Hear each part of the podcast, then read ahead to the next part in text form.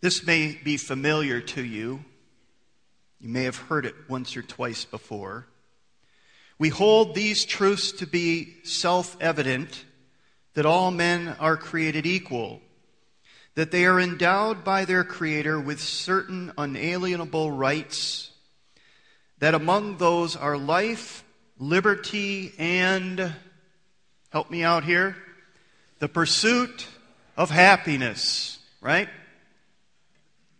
We have it built into our Declaration of Independence that we have the right to pursue happiness. But the psalm that we're going to look at this morning is essentially going to say when you seek out to pursue righteousness, or excuse me, pursue happiness, you aren't going to find it. It's like a fog, it's like a vapor. You go and grab it and it's not there. And interestingly enough, the psalm that we're going to look at basically addresses happiness. It addresses how and where we'll find it. So that's where we want to go this uh, morning. The book of Psalms is what we're focusing on, and, and if you're new to Hope Church, we're encouraging everyone to take this book, the Bible, to open it up daily, to read a portion of it, and to reflect upon it. It's our daily bread. that's what Jesus said, it's daily bread. And so we're encouraging people to do that, and I'm preaching through the Old Testament right now, and we're moving into the experiential books. The first one is the book of Psalms. There are 150 Psalms, and by the way, when you think of when you name a psalm, like if you're, I mentioned Psalm 22, it's Psalm 22, not Psalms 22. It's the book of Psalms, and it's the 22nd Psalm. And think of the Psalms as the book of Psalms as the hymnal of the nation of Israel. It's a song book, it, essentially what it is. And there are a number of interesting characteristics. Psalm 90 was written by Moses, talks about what it's like to be old and uh, what he learned. Psalm 51 is a psalm of David. We talked about that a couple of weeks ago, and we said Psalm 51 is a psalm of confession where David is confessing after he sinned against Bathsheba and Uriah. Psalm 34 is a psalm that David wrote when he was uh, fleeing from Abimelech, uh, uh, Abimelech. Psalm 23 speaks of God being a good, great shepherd, and David is uh, growing up as a shepherd boy, knew what it meant to be a shepherd. So now he's saying, there, I was a good shepherd, but there's a great shepherd. And a great shepherd carries me. I'm one of his sheep. So David no longer pictured himself as the shepherd, but as the sheep of the great shepherd. Psalm 23. Psalm 22, we made reference to, which speaks about, I think, about the coming Messiah who would die on a cross and give his life. The book of Psalms contains Hebrew poetry, and I don't really have a lot of time to get into it, only to say that it's not like our English poetry. Jack and Jill went up the hill to catch a pail of water. Jack fell down, and broke his crown, and Jill came tumbling after. And that's our idea of poetry, so to speak or rap music carries poetry apparently. And um, yeah, that ages me a little bit, doesn't it? but Hebrew Hebrew poetry is not really interested in in rhyming. It has things. It basically it has what is called Hebrew parallelism, and I don't want to bore you with that other than to say, well, let me give you an illustration of it. Psalm 27 1 says, The Lord is my light and my salvation. Whom shall I fear? The Lord is the stronghold of my life. Of whom shall I be afraid? Those two phrases are saying exactly the same thing, just in a slightly different way. That's called uh, Hebrew parallelism. Psalm 1 is the psalm we want to look at. And I want to just read Psalm 1 to you, and then we'll move through it.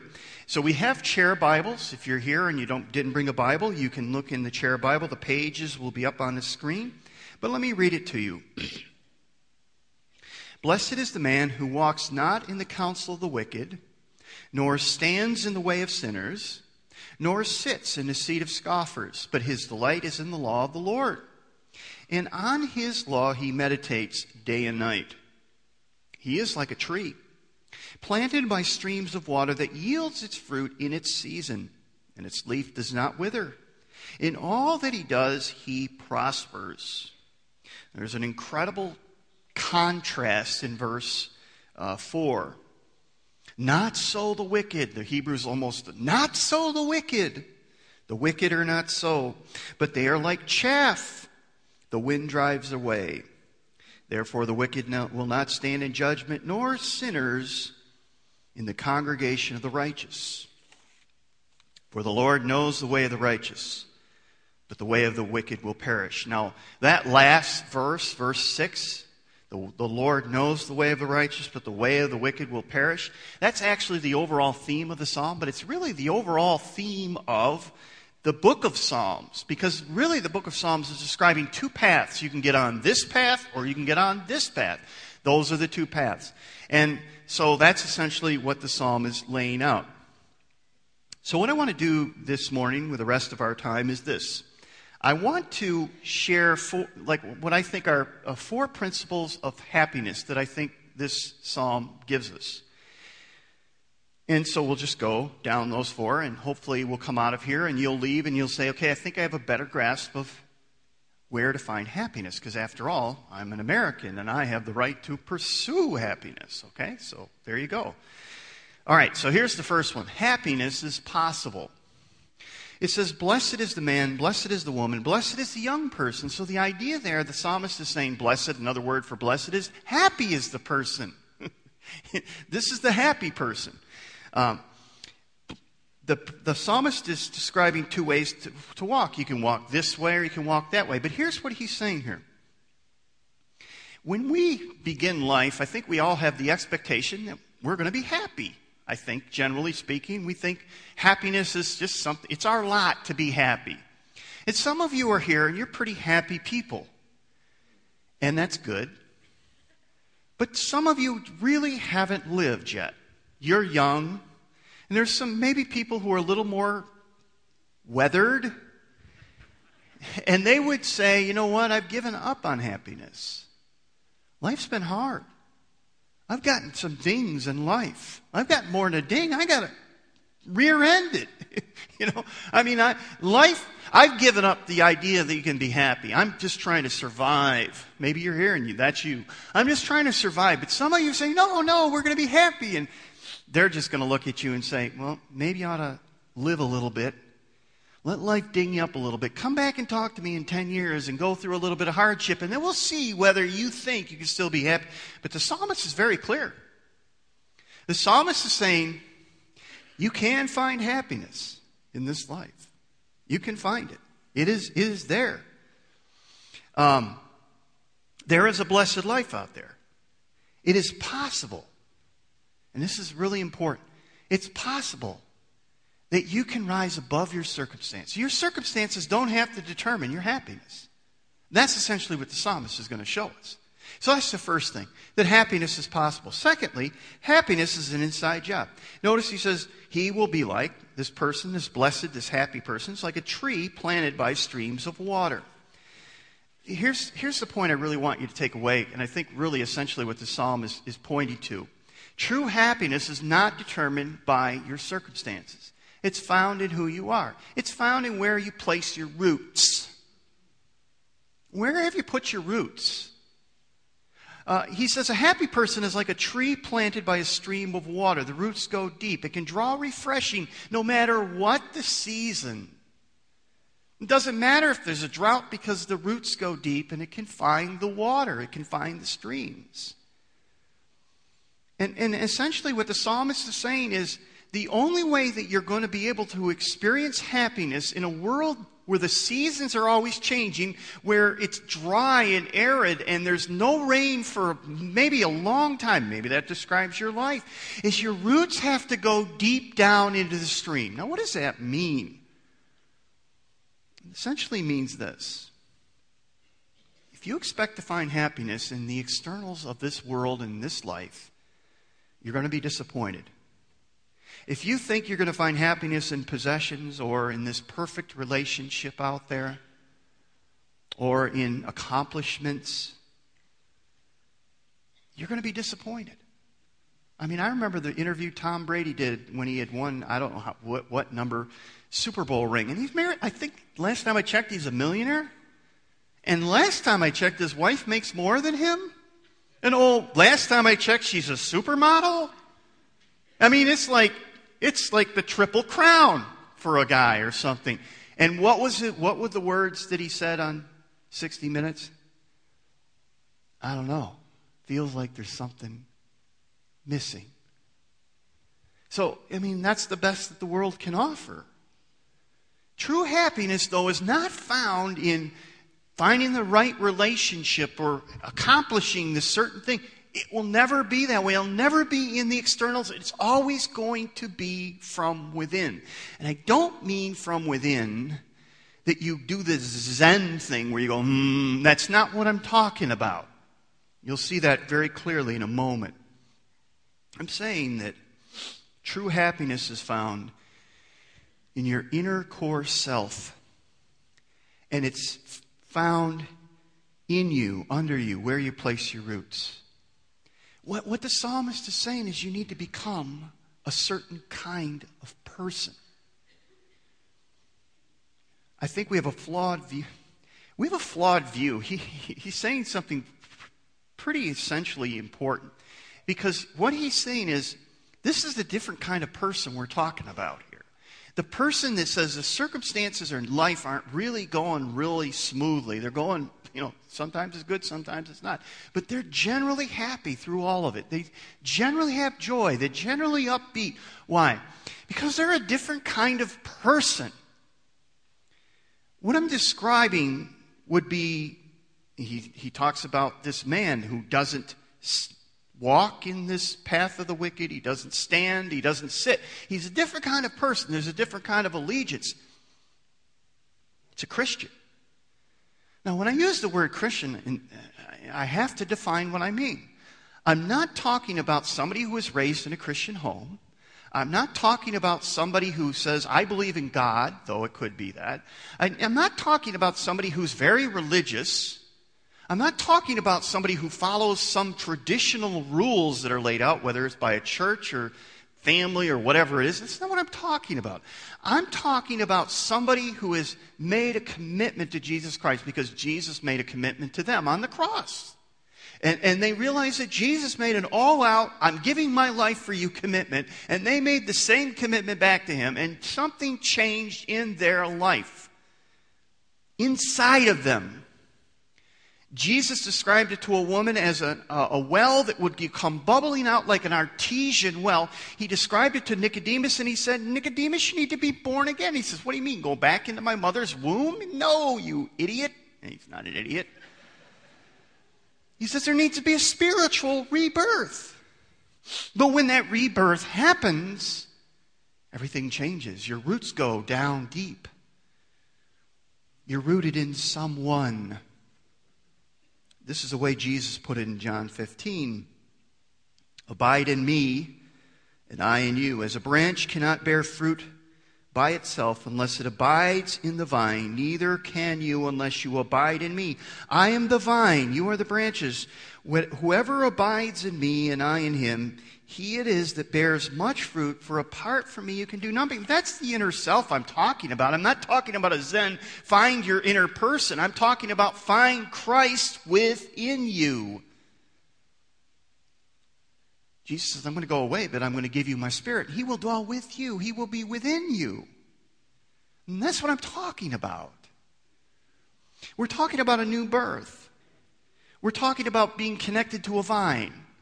And Jesus is the vine, that we're the branches and He's the vine. We're, we we draw our, our life, our perspective, our everything from Him. We're talking about putting our, our, our, our roots down deep so that they hit the stream. And the stream is Christ. The stream is Christ. The tree will still be affected by the weather, but the leaves will remain. In other words, you can still rejoice even though you're in deep heaviness. A time of drought doesn't wither because the roots go deep. It's kind of like the evergreen. This is the way Jeremiah the prophet puts it in Jeremiah 17. Blessed is the man who trusts in the Lord, who, whose trust is in the Lord. Uh, he is like a tree planted by the water that sends out its roots by the stream and does not fear heat when the heat comes, for its leaves remain green, and it is not anxious in the year of drought for it does not cease to bear. You know what this is saying? The same thing. The psalmist is saying the same thing Jesus said in the New Testament. Basically, he's saying you don't have to be driven by your circumstances. A relationship with God, having the Spirit of God within you, drawing upon the strength of God, having that within you helps you rise above the circumstances so that you can have joy in the midst of difficult times. You can have happiness in the midst of difficult times.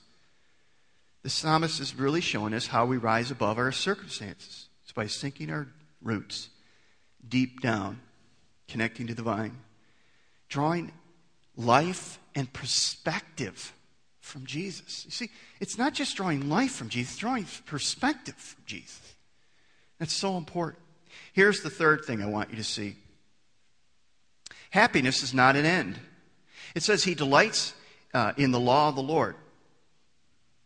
The, the, the truth here is this.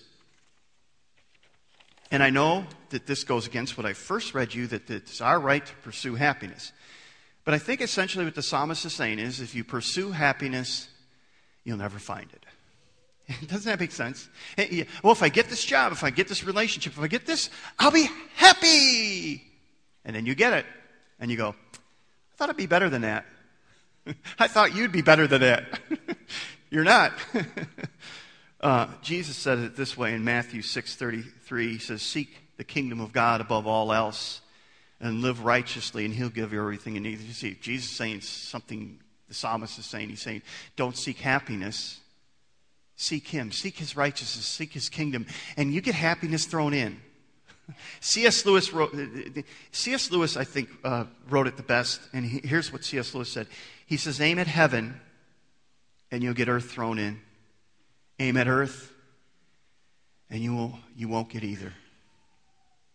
Let me read that one more time. Aim at heaven and you will get earth thrown in. Aim at earth and you will get neither. And that's absolutely true. And that's what the psalmist is saying. You see, if you make your main objective to be happy, you'll not find it. The less concerned you are about happiness and the more concerned you are about Him, the more happiness you will have. When you focus on Him, you see, and that's really what communion is really meant to do. It's meant to take our eyes off of our problems and to look to the cross and to see what does the cross say? What does the gospel say to us? It says really two essential truths at the same time, two sides of the coin. It says you're a sinner and you're in desperate need to be saved. You can't save yourself. You're helpless and hopeless until you come to that fact. You'll never look for a Savior, let alone call upon one. But there is a Savior, and He got off of His throne and He came to earth and He gave His life. That's what it says. He gave His life for you, and He said, It is finished. The other side of the coin, this is, I'm a sinner and I need a Savior. The other side of the coin is, but I'm loved. I'm loved by, I'm loved enough that God would get off of his throne, come to earth, and die on a cross for me. I'm so loved that he would do that for me. That he would give his life, willingly give his life, knowing what he was going to go through for me. And we meditate on that and we reflect upon it during communion. I'm a sinner, but I'm loved. I'm a sinner, but I'm loved. The gospel. And we reflect upon that. And we just, we are driven to our knees and we say, I owe you everything. You owe me nothing. The other thing, too, about the pursuit of happiness, it will lead to sin. Let me just give you one illustration. You say to a person, I give you my word, I'll do this for you. Have you ever done that? And then you didn't do it? Why did you break your promise? Something better came up. Something more important came up. Sometimes it's my own happiness. I promise that I will pay you back all the money that you gave me. But I really want to buy this. So I'm not going to pay you back. My happiness is more important. Or you, you, you, you, you, you basically say, I always tell the truth unless it doesn't mean that it's going to work out good for me. Then I'll lie because my value, my highest value, is my happiness. So the pursuit of happiness just can lead you to just say, I believe ethically I should, I'm going to, I notice I said, I should tell the truth. That's the way we have it built in. I'll maybe tell the truth if it works out for my happiness, but my happiness is uh, paramount. Here's the last thing happiness is a choice. It says, Blessed is a man who, who walks not, stands not, sits not, but delights in the Lord. You have to, every one of us has to make a choice of allegiance. We have to, the, the idea there, the psalmist, the picture is very interesting. First they're walking, then they're standing. In other words, they're stopping, they're kind of looking at it. Then they're sitting down. And, and essentially what it says is where you sit is where you belong. You reflect the company you keep. You've got to find out who you belong to. Who are you sitting with? Who, who, where, you, you know, you're, you're walking, you're standing, and you're sitting. Who are you seated with today? What is the most important thing? It, really, really, the question is what captures your heart and soul today? What is it? Another way to look at it is this What if this one thing was taken from you and your life would fall apart? That's what you're sitting with. Could be your beauty, could be a relationship, could be this. And you say, if I lost that, life would be over for me. I couldn't, I couldn't bear to live anymore. Psalm 1 says, A blessed person, the happy person, is the one who delights in the law of the Lord. Now, that sounds legalistic. And, and I don't think it, it's meant to be that way. I think it's, like I said, I think it's delighting in the gospel. I think it's delighting in that you're loved, that you're his child, that you're, you're favored by him, that he sent his son, that there's forgiveness, that there's hope, that delighting in it, reflecting on it. And that's why it's so important. When you give your full allegiance to Jesus as king, and when you begin to reflect on what he's done for you, you find your new inner joy and happiness begins to grow. And that's why it's so important to daily reflect on the scriptures because it shows you who God is, it shows you who you are, it shows you what His plan is for this world, and more importantly, maybe your, from your perspective, where what His plan is for you. It shows you how much He loves you. It shows you that He's got a plan for the future, an exit strategy.